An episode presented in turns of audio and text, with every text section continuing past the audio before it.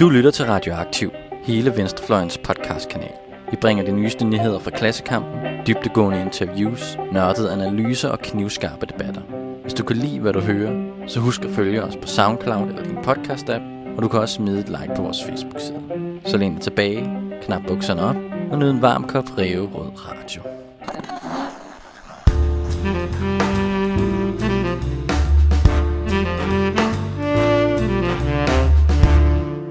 Velkommen til podcasten Venstreorientering. Mit navn er Kjartan, og jeg udgør et lille tandhjul i den analytiske maskine, der hedder Systemkritisk Netværk. Hvis ikke du har hørt om os før, kan jeg fortælle, at vi er et netværk af personer, som forsøger at styrke den kritiske venstrefløjs argumenter og påvirke den offentlige debat i en mere solidarisk retning. Til det formål har vi blandt andet den her podcast, hvor vi viser, hvordan alt, der sker rundt omkring i verden, kan og bør forstås med kritiske briller. Vi gennemgår det danske og internationale nyhedsbillede for at finde historier, vi kan behandle fra et kritisk perspektiv. Velkommen til, og god fornøjelse.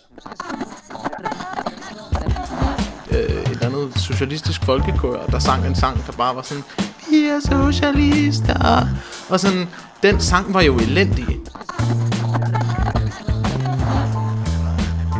Hvis vi er så klare på, at der er noget, der er meget, meget bedre for os alle sammen og klimaet end andet, skulle vi så ikke bare sørge for, at man ikke købte det andet?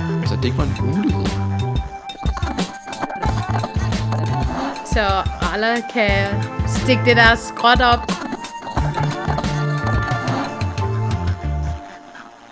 Velkommen til Venstreorientering, podcasten, hvor vi gennemgår nyhedsbilledet og lægger et øh, kritisk venstreorienteret filter ned over nyheder, både dem, der er åbenlyst politiske, og dem, som der ikke ved første øjekast har noget politisk at byde på.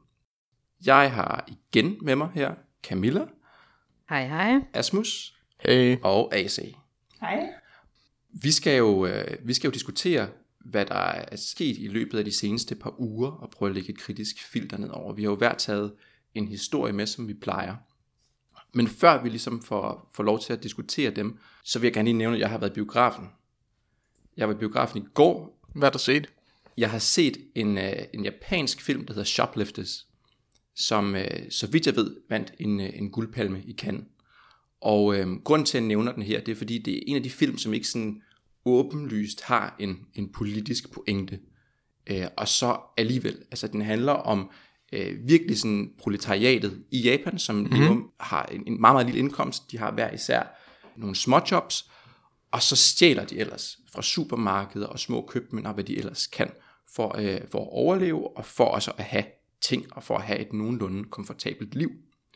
Og øh, det øh, provokerede bare nogle, nogle tanker om det proletariat, som der er i rigtig mange vestlige lande, selvom vi ofte glemmer, at øh, der er nogen, der øh, måske ikke ved første øjekast har det svært, men som alligevel har det.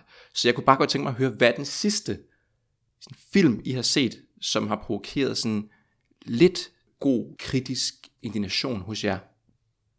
For ikke særlig lang tid siden, så jeg The Square i Cinematiket. Og jeg synes, øh, det var en vildt interessant oplevelse, fordi jeg følte mig utrolig ramt af den kritik, der var af den kulturelle overklasse, som stadig har sådan selvsyn af, at vi er humanister, og øh, vi er øh, dem, der beskytter samfundets svageste. Og så der sidder og se den i cinematikket, hvor folk blev siddende for at se rulleteksterne og diskuterede mere, hvem der havde lavet øh, øh, klipning og musik til filmen bagefter. Jeg var sådan, det her det er for absurd. Øh, så det provokerede mig rigtig meget. Så der var sådan en metapointe med, at Ja, dem, der sad og så filmen om dem selv, agerede præcis som dem i filmen. Ja, men lige præcis. Det var det, der gjorde det til sådan en absurd oplevelse, og jeg havde det for underligt med, at, at sådan sidde og føle, at blev peget fingre af mig, og så stadigvæk sidde og kigge rundt og være sådan, jamen, øh, hvad, hvordan reagerer vi på det her? Gør vi overhovedet noget? Det er et godt bud. Jeg vil sige, jeg så den i Gran, og der havde jeg nok lidt samme følelse. Er der, er der andre film, som I har lyst til at byde ind med? Det, det jeg kommer til at tænke på, det var øh, en, en tv-serie på Netflix, der hedder Dear White People, som taler til den måde, højere uddannelse og viden ligesom er etnisk kode, lige så vel som det er en intellektuel tradition. Og det synes jeg, den serie illustrerer ret godt. Og så øh, er den sjov, fordi det lykkedes den ligesom at, at, ligesom at blande de her komplicerede samfundsforhold ind i sådan en rigtig god sæbeopera-agtig stil, som bare er enormt underholdende. Fedt. Så et shout, shout out til den, og så kan man øh, gå på nettet og lige støtte en, øh, en stor amerikansk streamingtjeneste, hvis man gerne vil det. ja. Jeg har lige set uh, High Fantasy, som er en uh, sydafrikansk film, der handler om en gruppe venner, der skal ud på telttur ud i bushen. Det er en meget blandet vennegruppe. Uh, der, der er sorte, og der er hvide, og de er alle sammen sådan meget uh, har den her følelse af ikke at have have nogle fordomme, eller i hvert fald de hvide øh, medlemmer af den her vennegruppe har en følelse af ikke at have nogle fordomme. Men undervejs så sker der det, at de alle sammen kommer til at bytte krop, vågner op i hinandens kroppe, og lige pludselig flyder alle deres fordomme op igen til overfladen, og det var, det var et ret interessant, et ret interessant indblik at have. Det lyder virkelig spændende. Jeg tænker, at vi, øh, vi går videre herfra over til den første nyhed, som vi øh, skal diskutere. Og Asmus, det er en, øh, en nyhed, du har med. Jeg ved ikke, om det er en nyhed mere, men det var en nyhed. Altså, det var en meget sådan slående nyhed her for, hvad, en uges tid siden. Kim Larsen er død. Og det, jeg egentlig gerne vil snakke om, er ikke så meget Kim Larsen, som det er den her landesorg, der pludselig har ramt Danmark over Kim Larsen. Som om Kim Larsen er super vigtig.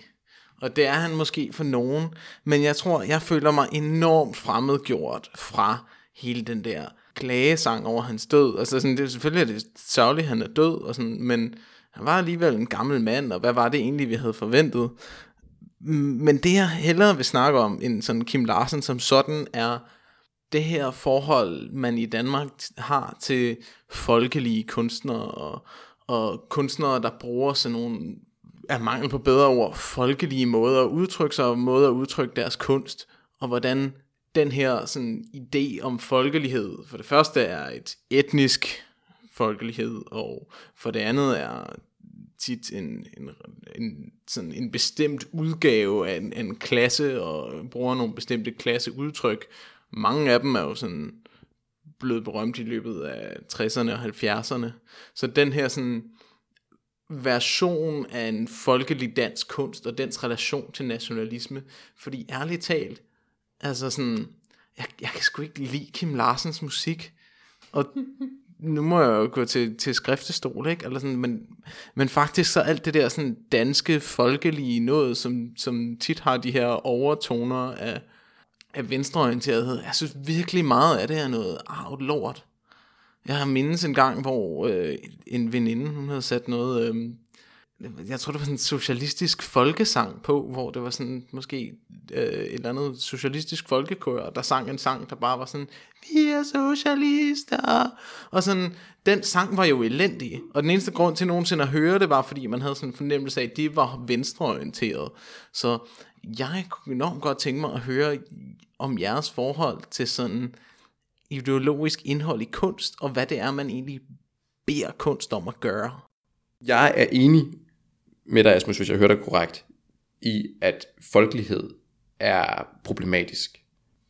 Og jeg synes også, at Kim Larsen er et rigtig godt eksempel på det, hvor at det, det bliver sådan laveste fællesnævner. Altså alle i Danmark kunne jo identificere sig med Kim Larsen stort set, ikke også? Og der er jeg helt med på, der snakker vi stadig inden for sådan en, en, en, en etnisk ramme osv. Men han havde noget, som rigtig, rigtig, rigtig mange danskere øh, øh, kunne øh, relatere til. Og det er også, altså, det viser jo den her øh, landesorg øh, jo i den grad også. Men, men for mig var det nogle, det er nogle lidt ligegyldige ting. Altså det er, det bliver nødt til at sige, at det, det er hans, hans kamp mod øh, altså rygeforbud. Det kunne samle en hel masse. Øh, et, et par sådan mellem seje citater om, at de rige skal nok altid klare sig. Det er noget, som der bliver delt alle steder på, øh, på sociale medier. Jeg kan godt lide Kim Larsen, jeg kan godt lide hans, hans musik, men jeg synes ikke, at han har noget øh, sådan ideologisk potentiale overhovedet.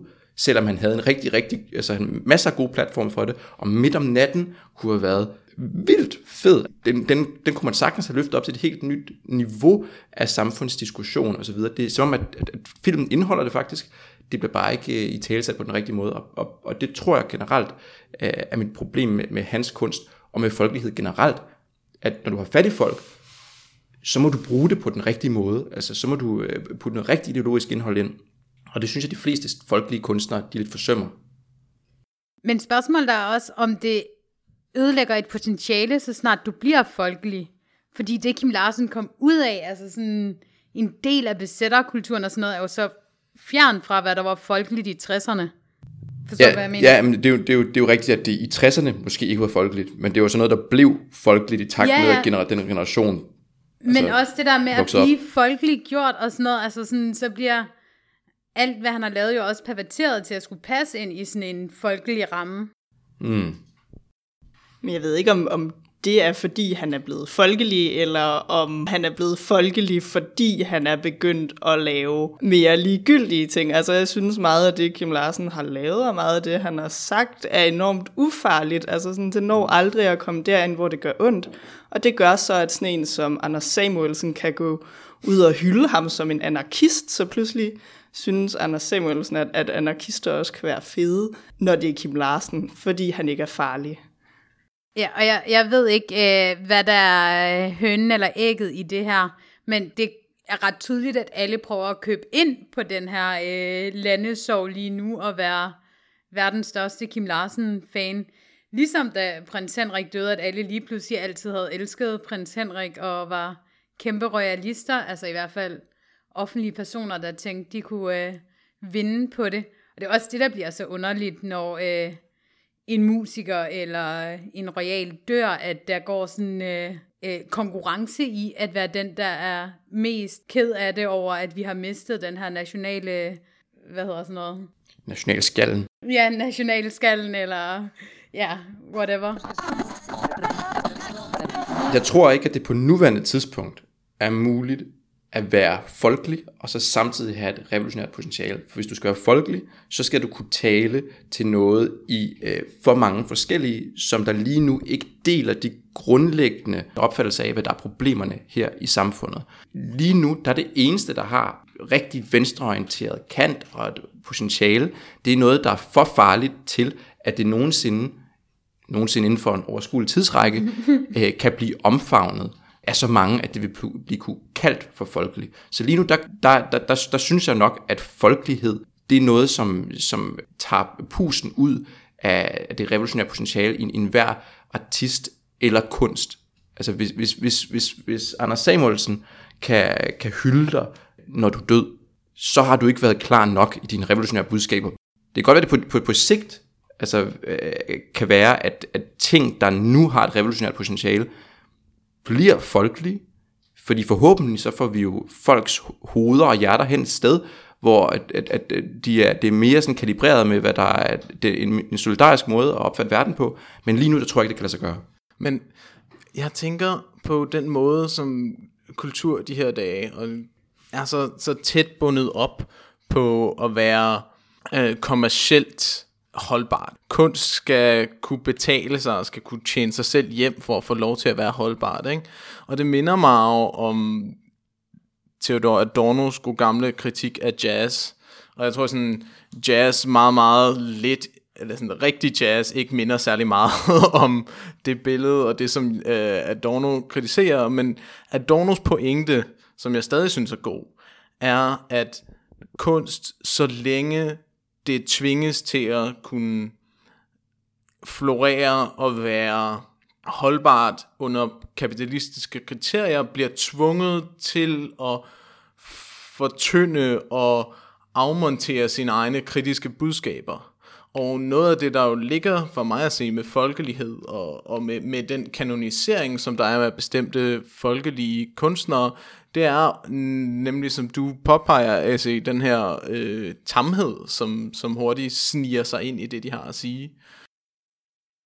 Ja, også en utrolig øh, kedelig tendens til, at alle sammen er hvide, midalderne mænd, der bliver kanoniseret. Det synes jeg er et godt er en god pointe, ja. Men Adorno har jo også en øh, kritik af film, og for at film altid øh, følger sådan den samme modeludvikling, fordi det er det, der er lettest tilgængeligt, det er det, vi kender, og så længe film altid er opbygget på den samme måde, så er der ikke noget sådan reel diskussion af struktur i filmene. Så kan de have et hvilket som helst tema, det skulle være. Ja, det at Dorno kritiserer, eller det begreb, han retter sin kritik mod, er det, han kalder kulturindustrien, som er kultur, som forarbejdes og tvinges til at være kompatibel med at skulle tjene penge. Så det, at Dorno selv godt kan lide, og som han så også åbenbart synes er den eneste kunst, der kan være rigtig øh, kontroversiel eller være rigtig revolutionær, det er sådan øh, flyvende avantgarde kunst. Og det tror jeg måske er at trække på en, en lille smule for langt, ikke? Men Ja. ja, fordi der, vil, der vil jeg gerne være, være bare en lille smule kritiker af kritikeren. Jeg, jeg er selvfølgelig helt enig i, at øh, der er nogle af de her pointer, som stadig gør sig gældende, og hvis man skal være et kommercielt hit, så kan man ikke være, have et, et revolutionært potentiale. Men ja, det er også, altså det er skrevet i en anden tid, og jeg, jeg, jeg, jeg synes også, vi, vi, må, vi må anerkende, at nogle af de distributionsmetoder af øh, øh, kunst og kultur, som der findes nu, og som jo er indlejret i sådan kapitalismen, det også har givet en platform for, at der er rigtig mange, som der også har et krit, øh, kritiske stemmer, faktisk kan komme ud over rampen og kan ramme os øh, langt væk fra og kan få en, en stor reach, som man siger på, på nudansk. Så øh, jeg er ikke helt sikker på, at øh, kulturindustrien er så øh, alt opslugende af kritisk potentiale. Jeg vil bare lige knytte en kommentar til det, jeg fik sagt før med, at, at det er ufarligt, eller sådan, jeg synes faktisk også, det er farligt, hvis den her slags nationale folkelighed bare bliver sådan en, en sovepude, eller sådan en måde, hvor folk kan føle, at de er lidt politisk indigneret, eller sådan, de kan godt føle, okay, så er jeg enig i det her, så føler jeg sådan en eller anden, jeg føler, jeg er lidt politisk engageret i det, jeg sådan identificerer mig med det her. Øh, og, og det er næsten det, jeg synes kan, ja, er der, hvor det faktisk kan gå hen og blive lidt farligt. Det øh, er det, jeg er helt enig i, og der bliver også, øh, der bliver også nikket fra jer andre. Så jeg tror, vi, øh, vi lukker Kim Larsen her, og øh, så springer vi raskt videre til næste nyhed. Og AC, det er, det er din nyhed. Ja, den omhandler regeringens klima- og luftudspil, og den handler om et, øh, et bestemt forslag, regeringen er kommet med. Det er, at alle fødevarer skal klimamærkes, så det skal fremgå på fødevaren, hvor stor en klimabelastning der ligger i den. Øh, og jeg synes egentlig som udgangspunkt, at det er et, et interessant forslag. Det er allerede blevet kritiseret lidt. Det er blevet kritiseret for, at det kan være variabelt, hvor meget en fødevare forurener, alt efter hvornår på året det er, og hvor den kommer fra, hvilken type landbrug. Og Arla har sådan lidt forudsigeligt allerede været ude og kritisere ordningen, øh, fordi de ligesom repræsenterer øh, en industri, der er ekstremt klimabelastende. Øh, og de har været ude og sige, at, at det her mærke også skal afspejle noget med sundhed snarere end klimabelastning udelukkende, fordi så kunne folk jo finde på at drikke cola, i stedet for at drikke mælk, hvis det var mindre forurenende at drikke cola. Men jeg synes, det er interessant at diskutere, om det her egentlig er ja, et positivt tiltag, eller om det er endnu en måde at lægge, lægge et klimaansvar over på en forbruger, øh, og en måde at få sig selv til at fremstå grønnere på, uden egentlig at lave forandring. Jeg synes, det der er vigtigt er, at det ikke må komme til at stå alene, og jeg må indrømme, det er det, jeg frygter, fordi hvis det står alene, så kommer det til at være et individansvar. Hvis vi kan regulere på afgifter og sådan noget, så det også bliver billigere at leve, leve klimavenligt, og tit er det altså også sundere at leve klimavenligt, så alle kan stikke det der skråt op, det er jeg ked af at sige, alle. Det jeg synes er alt afgørende er, om det kommer til at stå alene, eller om det bliver fuldt op af andre tiltag. Altså, jeg vil sige så meget til Arle, at hvis de er bange for, at jeg begynder at putte øh, cola i min kaffe, ikke? så, øhm, så synes jeg, at de skal prøve at lave noget mere klimavenlig mælk, ikke? Så er de alligevel så dårlig en forståelse for deres forbrugere, at, øh, at det hele kan være lige meget. Jeg tænker, at noget, der er værd at sige om det her, ikke, det er, at hvor godt hvor godt tiltaget er, har virkelig meget at gøre med den endelige udmyndning af det. Ikke? Fordi du kan sagtens lave en klimamærkning, der er så svær at gennemskue, eller så obskur i sit system, at man ikke kan bruge den til det, den gerne skulle bruges til. Og det er der helt sikkert en masse industriinteresser, der vil arbejde for. Måske til dels Arla. Øhm, derudover, så vil jeg også sige, at det også har rigtig meget, hvorvidt det er et godt tiltag, tiltag har rigtig meget at gøre med, hvad det er for et mulighedsrum, du placerer den inde i. Hvis sådan valget er mellem klimamærkning og ikke klimamærkning, så vil jeg helt sikkert vælge klimamærkning. Men jeg synes, det er vigtigt at pointere, at mulighedsrummet i virkeligheden er langt, langt større. Man kunne sagtens sådan også indføre hvad hedder det, afgifter på ting, der øh, er dårlige, øh, hvad hedder det, sådan score øh, dårligt på den her klimamærkning, ikke? Sådan, så det både bliver dyrere, lige så vel som altså, synligt, når man køber noget, der har en, hvad hedder det, en dårlig klimaeffekt, eller en særligt dårlig klimaeffekt. For så vidt som, at du kan sagtens udvide rummet meget, meget mere, og gøre øh, fossile brændstoffer ulovligt. Eller sådan. Det, det er fuldstændig inden for ting, vi godt kunne gøre. Så når vi bruger det her som ramme, og vi tager det her op, så synes jeg, det er enormt vigtigt at nævne, diskussionen ligesom let bliver begrænset inden for et meget snævert mulighedsrum. Ja, der rører du lidt ved, ved noget af den kritik, som jeg også skal have ved klimamærkningen. Jeg synes jo øh, som udgangspunkt, det er en rigtig god idé, men jeg må også bare konstatere, at øh, kigger en almindelig forbruger på øh, en pakke med kød, så er der måske et økologimærke, der er et nøglehulsmærke, nu er der måske snart også et klimamærke. Det, altså, det er jo fyldt med mærker. Det er jo, er jo en, endnu en måde at give forbrugeren ansvar for at vælge det, der er rigtigt. Og der er nok af den holdning, at man som forbruger øh, skal have mindre mulighed for at vælge det, der er forkert. At, at det skal simpelthen ikke, det, og det var netop også det, du, du nævnte, Asmus, altså hvad er det for et valg, vi giver folk? Altså hvis, hvis, vi, hvis vi er så klare på, at der er noget, der er meget, meget bedre for os alle sammen og klimaet end andet, skulle vi så ikke bare sørge for, at man ikke købte det andet? Altså det ikke var en mulighed.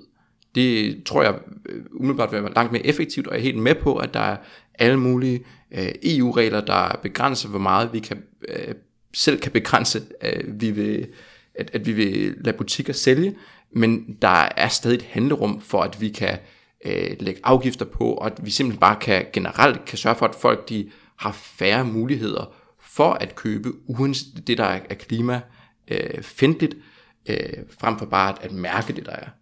Ja, der er jeg sådan set også enig i, at det ville være mere øh, et bedre tiltag, ligesom at, at kunne begrænse udvalget til det, der bare er mere gavnligt for klimaet. Øh, men som du også selv er lidt inde på, Kjartan, så er det også svært at nå dertil. Øh, og der synes jeg faktisk, at det her tiltag er en ret altså afhængig af, hvilken form det kommer til at få, men jeg synes, det kan være et positivt tiltag, øh, fordi det kan håndgribeligt gøre det lidt mere. Ikke? Altså det er svært det her, når du står i supermarkedet og kigger på en pakke oksekød, helt at begribe sådan, okay, men hvad er det så, det har for konsekvenser, at den her pakke oksekød nu ligger her. Øh, og det tror jeg faktisk, at det her mærke måske kunne være med til at gøre lidt klarere for forbrugeren. Ja, gør det mindre abstrakt på en eller anden måde. Mm. Ja, og der vil jeg gerne lige give en, øh, en opgave til alle reklamebyråer, der sidder derude og øh, slikker sig mund med tanker om, at de får lov til at designe et klimamærke. Lad for alt i verden være med at lave sådan noget som øh, nøglehulsmærket. Altså, det giver mig jo ingen associationer. Jeg har jo ikke nogen idé om, hvad det betyder. Jeg skal jo til at læse sådan en en nøgle til nøglehulsmærket for, hvad det faktisk betyder, og hvad det betyder for min krop osv. Altså hvis man skrev på en, øh, en pakke oksekød, at øh, du øh, vand, vandstanden hæves med 0,0001 cm for hver pakke, du køber her, eller hvad ved jeg, så er det mere begribeligt for mig. Og så til at lave en tegning af et, et barn, der drukner og sådan noget. Der, der må simpelthen være noget, noget mere kreativitet derude. Altså, jeg tænker, der er mange måder at gøre det på. Altså, min, min forestilling, det jeg synes, det var en god idé, ikke? det var, at vi fik at vide, at vi havde alle sammen været et eller andet 200 CO2-enheder i vores CO2-system, vi måtte købe ind for om dagen, ikke? Individuelle klimakvoter, er det det, du siger? Individuelle nej, nej, det er ikke kvoter, det er bare noget, vi kunne forholde os til. Okay, sige, ja. hvis vi skal nå de her 1,5 grad inden for 12 år, som FN nu foreslår, vil være en god idé, og det tror jeg, de har ret i, ja. øhm, så kunne man jo sige, her er en slags øh, foreslået budget for, hvad det egentlig kan lade sig gøre, hvis vi skal, hvis vi skal redde kloden fra sådan brænde op, ikke? så kunne man sætte det op på, på, en, på en ramme, hvor, du havde, hvor man kunne give, give folk et budget, og så bare give hver forskellige varer et tal. Så Sundhedsstyrelsen anbefaler, at øh, du maks drikker 14 genstande om ugen, og maks bruger 200 klimakvoter om dagen. For eksempel. Eller klimapoint, eller hvad det, du vil, kalder det. det, det, det, det er sådan nogenlunde det, jeg forestiller mig. Og så Ja. sagde du det meget bedre og meget mere kortfattet, end jeg gjorde. men ja. Værsgo. Vi er, vi er springfyldte med, med gode idéer. Det, er- vi håber, at regeringen lytter med podcasten her, øh, vores andet afsnit. Hvis I gør derude, så må I meget gerne kontakte os. Vi har også rigtig mange gode idéer på, på andre øh, områder. Derfra, der synes jeg, vi skal gå videre til, til næste emne, næste nyhed, og det er en nyhed, som jeg tager med, og det er også en, en meget aktuel nyhed. Det er jo øh, kommet frem i løbet af i dag og i går, at øh, Socialstyrelsen har, har mistet 111 øh, millioner kroner, øh, som følge af, at en nu 64-årig ansat gennem 40 år øh, på månedlig basis har øh, siddet og overført penge fra øh, Socialstyrelsen og blandt andet satspuljemidlerne til sin egen konto. Øh, sjovt nok i Danske Bank, eller tragisk. Og øh, det er altså samlet set løbet op i 111 millioner, som er fosset ud af Socialstyrelsen, som kunne være brugt på gode sociale tiltag. Og det er jo rigtig ærgerligt. Men det, jeg synes, der er interessant her, det er, at normalt, når vi snakker om, at øh, der er øh, en masse penge, som, som fosser ud af landet, og som bliver stjålet fra nogen, der kunne bruge det meget bedre, så tænker vi på øh, øh Sanjay Sar, øh, der stjæler fra skat, fordi at regeringer har skåret så meget ned i skat, at øh, der ikke er nogen kontrolmekanismer. Vi snakker om Danske Bank, som der øh, organ- altså hjælper organiserede kriminelle med at vaske deres penge hvide osv. Der er nogle, nogle klare øh, fjender her. Den her, Skurke. Der er, nogle, der er nogle skurke, ja. Her, der har vi jo egentlig bare en medarbejder i staten, som der er, formår at stikke 111 millioner kroner ned i lommerne. Og hvis man, som vi alle sammen gerne vil, øh, får øh, mere skal vi sige, stat eller et større samlet fællesskab, og, og ikke køber ind på den her liberalisering af alt, så har man jo stadig muligheden for, at mennesker, de øh, helt personligt er korrupte og stjæler penge øh, ud af systemet. Og det er jo noget, som man som øh, øh venstreorienteret ofte bliver forholdt, at store statslige systemer, de, øh, de er jo ikke immune over for at øh, øh, for korruption og så videre, måske tværtimod. Så jeg vil høre, hvad der er det, sådan, det venstreorienterede svar på, at øh, det her det er klasseeksemplet på, hvordan staten korrumperer, og den ikke fungerer. Altså, jeg synes jo ikke, det eksemplificerer, at staten korrumperer. Øh, det er vel snarere, at sådan, når dit liv og din komfort afhænger af, hvor mange penge du har, så øh, kan folk motiveres til at skaffe sig selv flere penge. Øh, det synes jeg snarere, det illustrerer. Øh, det, jeg tror, jeg hellere vil sige, det er, at at jeg synes, det her illustrerer, hvordan er korruption, og hvordan øhm, dårlige øh, aktører, eller sådan bad faith actors, inden for, øh, også findes inden for det danske system. Og at hvis vi skal, øh, og det skal vi jo, hvis vi vil så at sige, ændre systemet systema- øh, systematisk, øh, så bliver vi nødt til at have en slags instans til at modagere sådan noget her, ikke? Øhm, det at have et stort system betyder ikke, at det er et statisk eller et øh, så at sige, internt uagerende system. Illustrationen for mig at se er jo mere, at det, det bliver nødvendigt at have nogle bedre systemer for at fremme, øh, for fremme folk, der er dygtige, og ikke for fremme folk, der er korrupte. Ikke?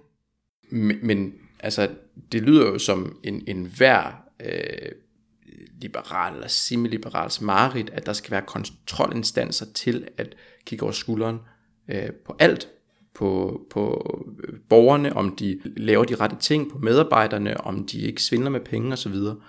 Øh, og, og det vil heller ikke hensigtsmæssigt at have sådan et stort øh, system, vil kritikere sige. Nej, men, men er prævention ikke den bedste behandling, ikke? Så at sige, at, at tage incitamentet fra at stjæle, ikke?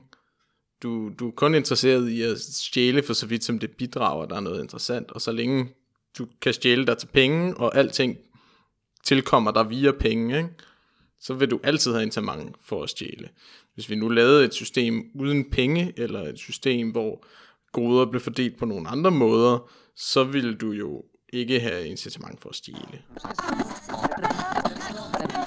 Selvom det ville være fantastisk, hvis man kunne komme udenom et system, hvor øh, folk kunne finde på at, at agere korrupt, eller kunne finde på at stjæle, så tror jeg også, det er lidt utopisk at forestille sig, at folk ikke kan finde på nye måder, selv hvis der er meget kontrol. Altså jeg tror, at Asmus har fat i noget, når han siger, at der skal, virkelig skal ændres noget radikalt i systemet, for at det ikke sker. Og jeg tror, at uanset hvilket system du laver, så kommer der til at være folk, der er korrupte, og så gælder det bare om at have de bedste mekanismer til at opdage det, selvfølgelig, og til at håndtere det, når man, når man så opdager det. Men jeg tror ikke, det er noget, altså, som vi kan kan komme udenom, uanset om det er et, øh, et socialistisk system eller et liberalt system. Det fungerer jo heller ikke optimalt, kan vi sige. Nej, og så det der med at frame det som kontrol, er altså også øh, en bestemt måde at se det på, fordi altså, jeg har siddet i organisationer og øh, haft ansvar for budgetter, og der har det altså også bedst med, at vi er to, fordi jeg har ikke lyst til at være den, der laver en regnefejl og snyder os på nogle penge, eller fucker op i et eller andet, og det synes jeg der egentlig er en rar kontrol for medarbejdere. Alle steder, at der er to, der kigger på budgetter. Den kan jeg sagtens købe, øh, og jeg synes også, det lyder tiltalende med det her med at, øh, at, at behandle ved problemets rod, som øh, både du, AC, og, og du, Asmus, var, var inde på, at man skulle fjerne incitamentet til at, at, at, at snyde. Spørgsmålet er bare, hvordan gør man det? For den her kvinde var, så vidt jeg kunne forstå, ikke på den måde ressourcesvag eller øh, manglede penge til sin syge datter eller så videre. Det, og, og det, det er heller ikke så vigtigt lige nøjagtigt med, med hende her, men man kan jo sagtens forestille sig helt øh, normale øh, borgere med en normal indkomst og egentlig et meget komfortabelt liv, som der bliver tiltrukket af muligheden for at, øh, at anskaffe sig nogle øh, hurtige 111 millioner. Men jeg tror heller ikke, det var det, Asmus mente. Asmus mente, at det at have råd til sådan ekstra luksusting og sådan noget, at det er noget, der bliver efterstræbelsesværdigt, fordi det er en skævfridning af, hvor meget folk har råd til luksuriøse ting, at det er jo det, der er problemets kerne. Altså, min protest fundamentalt er jo netop det, du siger, men også med den måde, at det er penge, som bruges til at fordele goder og luksus. Ikke? Altså det er rige mennesker, der får lov til at bo i de store huse ved siden af Furesøen, eller øh, hvad hedder det, langs kysten, eller hvad hedder det, har adgang til alle de gode og lækre ting. Og alle de gode og lækre ting har vi ligesom i, i, i de her gode og lækre tings natur lyst til at have fat i. Ikke? Så så længe at du skal bruge penge for at få fat i dem, så bliver penge atroværdige. Ikke? Og i kapitalisme har du aldrig nok penge. Der er altid mere, og der er altid sådan en større og mere vulgær udgave af luksus, som du kan have råd til, hvis du har flere penge. Du kan have en ny bil at køre i hver dag, hvis du skulle have lyst til det. Ikke? Du skal bare have råd til det. Hvis man så endelig skal øh, prøve at forhindre det her, så handler det jo også om at gøre øh, risikoen for, at man bliver opdaget så stor, at man er bange for at gøre det, og konsekvensen af at blive opdaget så stor, at man er bange for at gøre det, men selv der, så er der stadig folk, der vil prøve at komme udenom der. Der er stadig folk, der vil prøve, fordi de bliver, de lever i et system, hvor den her slags adfærd også kan belønnes, hvis det lykkes dem. Ja, og øh, selv hvis de bliver taget, så er der ikke særlig store konsekvenser. Det er jo ikke sådan, øh, de bliver offentligt udskammet og øh, ryger i spjældet i mange år. Altså det er som om, at økonomisk kriminalitet, det er sådan lidt en lillebror til alle mulige andre former for kriminalitet. Det går aldrig sådan helt galt for dig, selvom det bliver taget. Og, og det er jo helt bizart, fordi det kan godt være, at det det er nemmere for os at forstå, at hvis, øh, hvis jeg stikker dig med en kniv, og du dør, så har, har jeg gjort noget forfærdeligt for dit liv.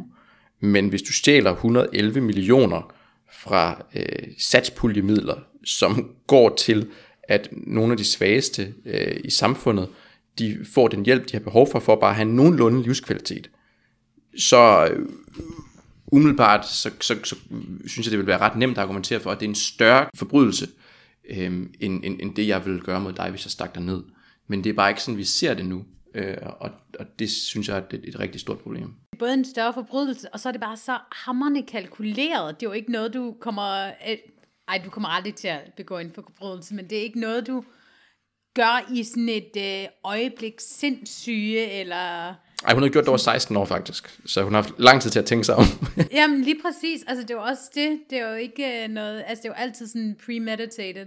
Men, men netop den her sådan, diskussion om økonomisk kriminalitet viser jo, hvordan at det vi tit straffer er, så at sige, det har en klasseslagside. At det er din, den slags kriminalitet, mm. der, øh, der sådan typisk tilhører lavere klasser. Ikke? Det, er, det er vold, og det er stofbesiddelse, og det er øh, tyveri, eller sådan noget, som straffes rigtig hårdt. Øh, hvorimod sådan noget som økonomisk kriminalitet, hvis omfang er meget, meget, meget større. Ikke? Altså det er virkelig, virkelig få, der, hvor det lykkes at stjæle 110 millioner, eller hvor meget det var, fra den lokale netto. Det kan man bare ikke, vel? Eller sådan, det er Så skal man stjæle mange øl. Det er virkelig meget tyggegummi, ikke? sådan, det er rigtig meget tyggegummi. Og den her form for, for adfærd og de her form for systemiske ting har meget større konsekvenser, men de bliver straffet meget lettere, ikke? relativt til deres omfang, og tit også i absolute tal. Ja, og jeg tror simpelthen ikke, at, at, at folk kan, kan sætte ansigter på de skæbner, som der ligger under den her form for økonomisk kriminalitet. Og det tror jeg virkelig også kunne være en, en opgave for, for, for venstrefløjen, at vi gør det klare, hvad det betyder, når Danske Bank øh, hjælper kriminelle med at hvidvaske penge for øh, nogle 100 øh, milliarder kroner. Altså, de 100 milliarder kroner er jo ikke dukket op ud af det blå. Det er jo ikke rigmænd, der har stjålet fra andre rigmænd. Altså, det er jo penge, der er stjålet øh, fra øh, lande, fra øh, folk, som der skulle have brugt de her penge til at overleve eller nå op på en, en ordentlig levestandard. Og det kan de jo så ikke nu. Det er jo mange, mange tusind mennesker, som, som lider på grund af det her. Men det, det er som, det er jo ikke det, der fylder i debatten om Danske Bank. Det er mere sådan en automatreaktion med, at der er nogen, der har snydt for en masse penge, og det er Danske Bank, og det er forfærdeligt. Og det er selvfølgelig også fint, at folk følger det, øh, føler det, men de må gerne føle det endnu stærkere, ikke også? Ja. Men det er også bare, altså, en, en sag som Danske Bank-sagen, der er det jo, altså for mig at sige, umuligt at føle det med det omfang, det har i virkeligheden. Altså, de der tal er så høje, som man nærmest ikke kan forholde sig til. Altså, hvad er en milliard? Det er så mange penge, så du aldrig, altså, det, det kræver mange tusind menneskeliv at tjene en milliard på, på ærlig vis, ikke? Og, og sådan, når det så er mange milliarder, hvis ikke i tusind milliarder, ikke, så er vi ude i så store omfang, som man ikke kan føle det, og man ikke kan kommunicere det på nogen måde. Det danske bank er både too big to fail og too big to feel. Catchy. Og med de vise ord, så tror jeg, vil, øh, vil lukke de 111 millioner øh, fra Socialstyrelsen ned, og øh, give ordet til, til dig, Camilla, fordi du har den sidste nyhed, som vi skal diskutere.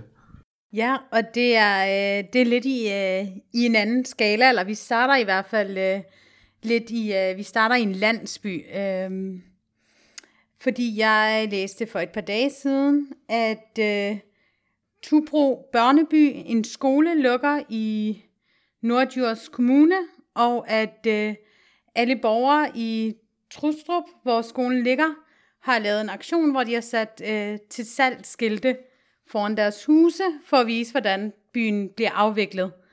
Og jeg synes, det var enormt interessant, fordi øh, man lavede den samme aktion i den landsby, jeg voksede op i, men for 10 år siden.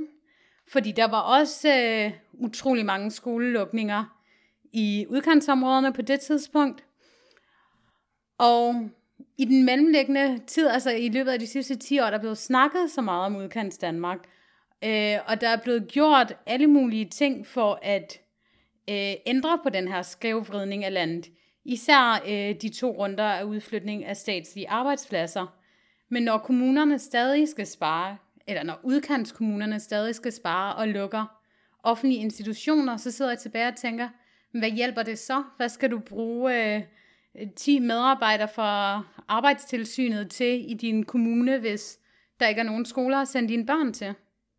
Øhm, så det synes jeg, vi kunne snakke lidt om, hvordan vi forholder os til øh, udkanten i forhold til hovedstaden, øh, og hvad venstrefløjen kan gøre bedre her, end det højrefløjen har gjort, fordi det provokerer mig uendeligt meget, hvor meget højrefløjen har lykkes med at sælge sig selv som dem, der passer på udkants Danmark.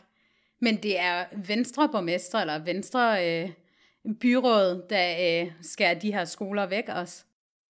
Ja, det, er jo, det, er jo, det er jo dybt godnat, at det, sådan, det forholder sig, at, man, øh, at det er på højrefløjen, at man bliver set som, øh, som udkantens vogter, efter man selv med strukturreformer, kommunesammenlægninger, øh, har afbefolket områderne, man har taget seminarer, man har taget rådhuse, og man har taget øh, stort set alt, hvad der var, som øh, altså kunne trække folk til de her mindre byer. Øh, man har jo så, nu nævnte du besparelser, og det er besparelser, der gør, at man lukker øh, den her skole. Og igen, det er jo, det er jo besparelser, som der kun delvist er kommunalt bestemte. Det er jo i høj grad besparelser, som der øh, som skyldes øh, nationale politiske beslutninger om, at man skal effektivisere, og øh, Øh, der er også et, øh, et, et, både et serviceloft og et anlægsloft, der gør, at det begrænses, hvor meget man simpelthen øh, kan, kan bruge af de penge, man måtte have som kommune osv. Så, så øh, jeg vil bare lige jeg vil bare understøtte den point, du sagde, med at, at det er øh, det her, det bør virkelig, virkelig ikke være højrefløjens øh, kampe, eller de, de bør ikke have nogen som helst credit i det her, fordi de der øh, folk fra arbejdstilsynet, de forstår som skrædder i helvede her. Jeg tænker også, at der, der er et grundlæggende problem ved hele den her tanke om, at den her type infra, infrastruktur skal kunne betale sig. Altså der burde være noget, eller man burde tale om noget, der hedder grundlæggende infrastruktur, som så kan være skoler, kan være børnehaver, kan være offentlig transport. Altså det er sådan set lige meget om en buslinje kan betale sig eller ej. Den er nødvendig for, at folk kan komme rundt i det område, de bor i, og det er nødvendigt for, at folk kan komme på arbejde og i skole. Så måske vi burde indføre, eller begynde at tale om et koncept, der hedder grundlæggende infrastruktur, som, hvor det er ligegyldigt, om, om det kan betale sig eller ej, men hvor det bare er noget, der skal være i udkantsområder. Og det, øh, i forlængelse af det, så vil det jo også betyde, at der er en del af de ting, der er blevet privatiseret de sidste 10 år også, der skal tilbage i, øh, på statslige hænder, fordi det kan ikke passe, at øh, strømforsyning og sådan nogle ting, postvæsen, skal fungere på markedsvilkår, fordi det er mere rentabelt at bringe post ud i hovedstaden, end det er at gøre det på Bornholm. Men det skal bare være lige tilgængeligt for alle borgere. Altså det korte og lange er, at byer er mere effektive end rurale områder, og hvis vi vil bruge en kapitalistisk effektivitetsfornemmelse, jamen så bliver vi, nød, så bliver vi stille og roligt øh, nødt til at flytte til byen alle sammen. Og det synes jeg ikke er ønskeligt, for så vidt. Det synes jeg heller ikke. Altså, jeg kan virkelig ikke lide udkants Danmark. Som, jeg, jeg kan ikke lide at være der. Og det, er, det ved jeg godt, at det, det lyder forfærdeligt. Men øh, der er rigtig mange steder, jeg ikke, jeg ikke kan lide at opholde mig. Jeg er heller ikke stor fan af at opholde mig i Rødovre. Jeg er heller ikke stor fan af at opholde mig i Gentofte. Udkants Danmark kan jeg for det meste heller ikke lide. Øh, så altså, jeg, jeg, jeg, jeg, jeg vil ikke bo der, og jeg, jeg kan godt forstå, hvis andre folk heller ikke har lyst til at bo der. Det gør bare ikke, at man ligesom så skal se bort fra de folk, der vil, gerne vil bo der. Altså, de har jo præcis samme ret til at have velfungerende lokalsamfund, øh, som, som vi har øh, alle mulige andre steder i, øh, i verden. Og det er så der, hvor jeg synes, du har en rigtig god pointe, Asmus, at det skal jo bare ikke, altså, det skal jo ikke give overskud. Det, det tror jeg ikke, de kan. Det, det kan ikke komme til at give overskud at, øh, at, at have sådan øh, små rådhuse og små skoler og små sygehuse og, og, og hvad ved jeg rundt omkring i landet. Men, men det er jo det er bare ikke det, der må være parametret. Øh, for så kan vi lige så godt øh, sådan smide, øh, smide værktøjet, og så lade, lade regnedrengene inde i Finansministeriet bestemme alt. Der er ikke nogen grund til at have et politisk system overhovedet, hvis vi, hvis vi ikke prioriterer. Men det sætter også ligesom sådan, at, hvad, hvad er øh, løgnudgaven af at sætte to streger under noget? Øh, men, men sætter sådan løgnestregerne under den der idé om det, den apolitiske beregning, ikke? Altså, at ting er ikke nødvendige, eller ting, ting og politiske beslutninger følger ikke nødvendigvis af en politisk eller en økonomisk beregning. De økonomiske beregninger er en bestemt måde at bestemme, hvordan man vurderer, hvad der skal hvad hedder det, værdsættes, og en måde at beregne, hvad der er værdsat på hvilke måder.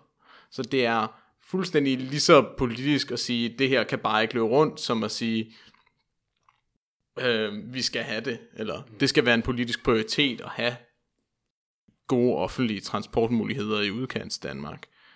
Og netop alle centraliseringsreformerne i nullerne blev jo puttet ind i sådan en, øh, en kasse, som at det her det er nødvendighedens politik, hvis vi skal overleve i fremtiden, og det er jo noget sludder, men det lykkedes at sælge den idé, som at det her det er den eneste måde, vi overlever på som land.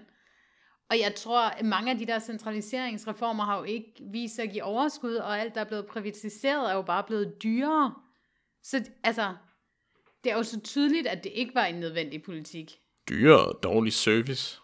Nu sagde du også, Kjartan, du spurgte, hvad vi kunne gøre på venstrefløjen.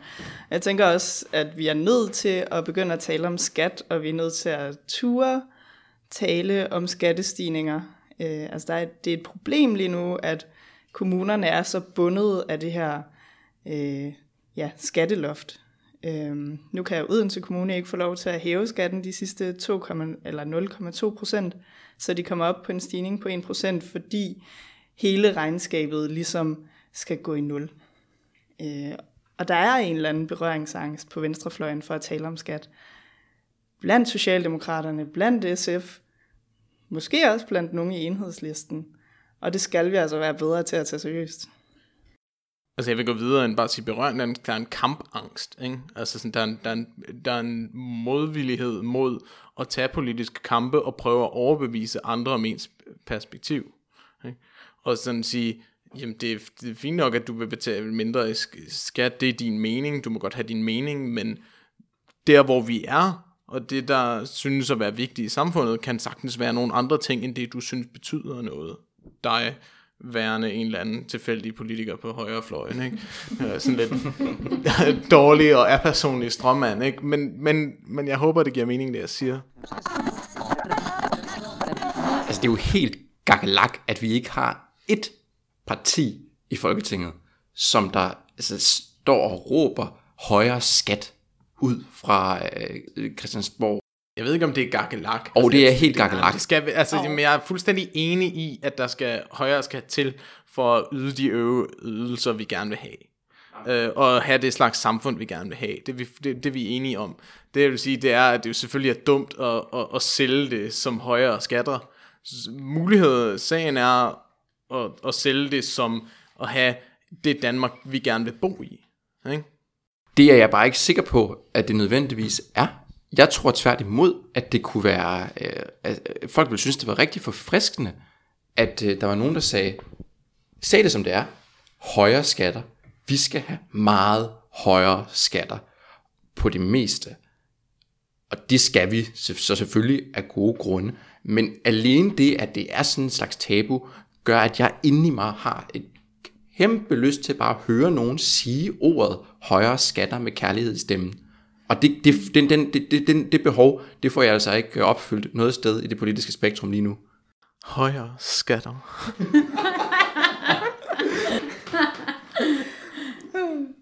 Det var jo det, der lykkedes i Odense faktisk. Altså Socialdemokraterne i Odense fik et fantastisk valg øh, i kommunalvalget.